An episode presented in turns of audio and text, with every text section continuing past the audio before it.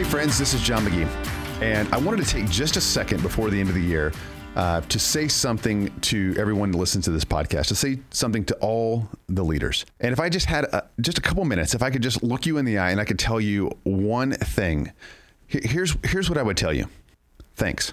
Thank you. That's the one thing I'd want to tell you as we close down this year. I would want to say thank you for the ways that you have led this year.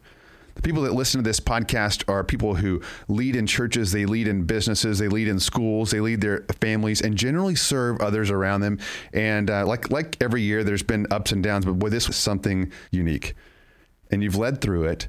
And I don't know if anyone has come back to tell you, but I just wanted to say thank you. And recently, I was with our staff, and I, I, I, told them two things in this regard, and I just wanted to share them with you before the year closes. And um, and here's the first: is that I want you to remember that that people will often forget to say thanks, but God won't. People will forget to say thanks, but God won't. I came to faith when I was uh, 17 years old, really 16 years old, and I had my very first Sunday school teacher. I didn't even know what that was, but I had a Sunday school teacher. His name was Kim. There's lots of things I remember about Kim, lots of ways that he invested in me, lots of things I, I noticed about his life. But one of the things that stood out more than anything was that he called me every single week. Like every single week, Kim would call me and he would call me at home. And this was the days before cell phones. We had one phone; it was in the living room, and, uh, and so I would talk often with you know uh, earshot within earshot of the the rest of my family. And and Kim uh, would it was kind of went the same same way every time. Kim would ask me about my week, and um, he would uh, remind me of truth. He would um, pray with me uh, for the things that were coming up. Um, uh, that week, he would ask me about things that, that he had prayed for last week because he had prayed for me pretty much every day until uh, you know uh, until he called uh, again or saw me uh, every every Sunday or came to my games or whenever it was that he saw me. He was always praying for me and ask how those uh, went. And um, and he would just give me some type of encouragement, and and he did that every single week of my junior year uh, in high school. And he didn't do that just for me. He did that for all the other guys, uh, all the other young men in that class. And uh, we were kind of a mass, you know, just, you know, what you would expect a junior in high school to be, just kind of uh, pretty self assured. We were probably showed up at times, and Kim felt like uh, we were trying to portray to him that, that, he was lucky to have us, and we were probably hard to deal with and didn't listen uh, as, as we should. and Kim just loved us. He reminded us of truth. He, he modeled what it looked like to be. Um, a, a God honoring uh, man, husband, leader, churchman. And so we went to then a new Sunday school class our senior year, uh, went off to college. Many of us got married, went on to do other things. And it's really amazing to look back, and at least in my life, and in that uh, in that small little window uh, of time, those relationships that I made, many of them are still dear to me. And how many of those uh, you know young boys turned into godly men? Godly men who are pastors, godly men who are businessmen, who have a very, very kingdom minded uh, ethos uh, about them and are doing really incredible things uh, for God through the context of business. They're great husbands, they're, uh, they're great dads. And, and Kim had a really profound impact. But I never got a chance to really go back and say thanks to Kim. Well, this year, um, through a series of events, I spoke at a men's conference and I got a little Facebook message right before the conference and it was from Kim. And out of the blue, he said, "Hey, John, I heard you're going to come to our church, and I just wanted you to know that that is where I go to church, and I can't wait uh, to see you." And I thought, "Oh man!" So I called the, the pastor and said, "I've got this idea. Can I uh, kind of thank Kim publicly in the service?" He said, "That'd be great."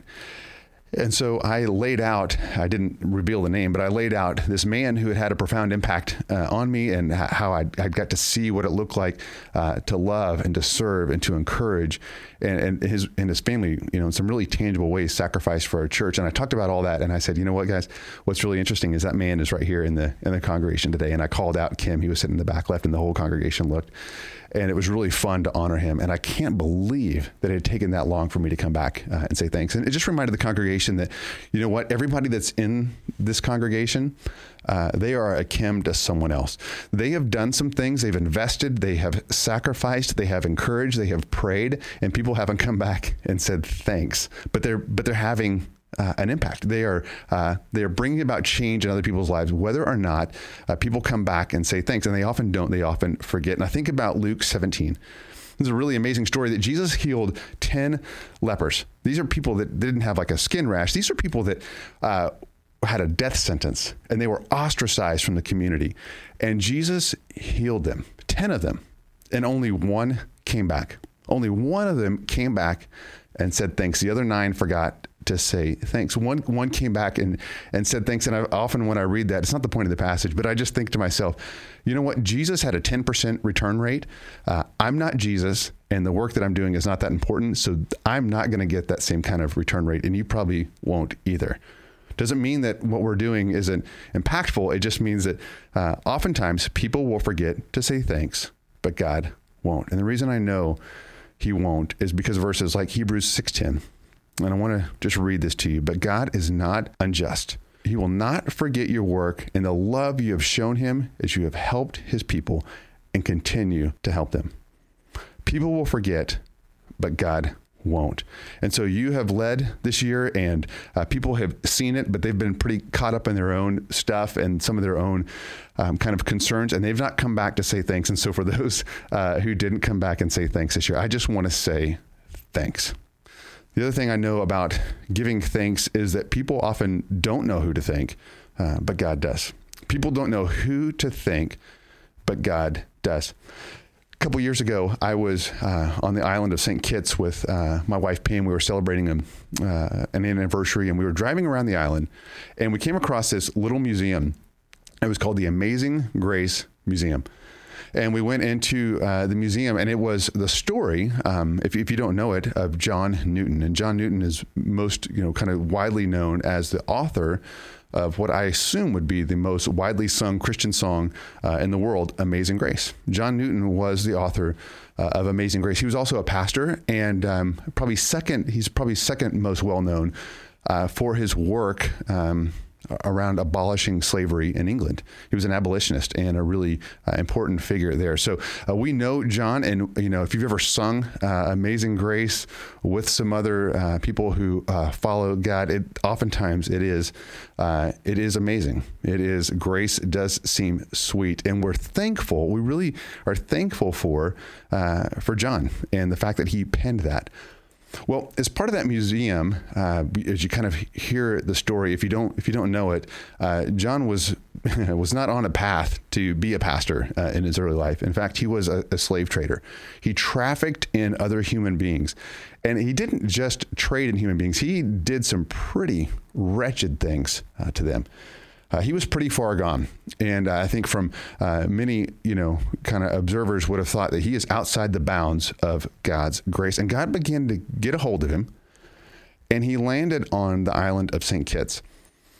And he met, he met someone you have never heard of.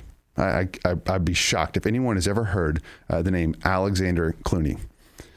And Alexander saw John, he met John, he saw something in John, and he began to call it out and he began to give um, John a shot. And he let, let him preach and he discipled him and he was calling him uh, to be used of God in ways I'm sure that John had never uh, really considered. And uh, I've read later John's kind of wrestling with his call to ministry, and he uh, obviously uh, responded to the call and felt like he should be a pastor, and he was a pastor and he wrote the song, which is so amazing. And uh, he helped abolish slavery. But when he was on St. Kitts, there was a man that you've never heard of called Alexander Clunie that really was a catalyst in his life. And you can go back and read John's journals, and he talks about that time there on St. Kitts, and he talks about how grace became amazing and how grace became sweet. And it was in those moments that the foundation of that song was being laid. And um, you're grateful but you really don't know who to thank.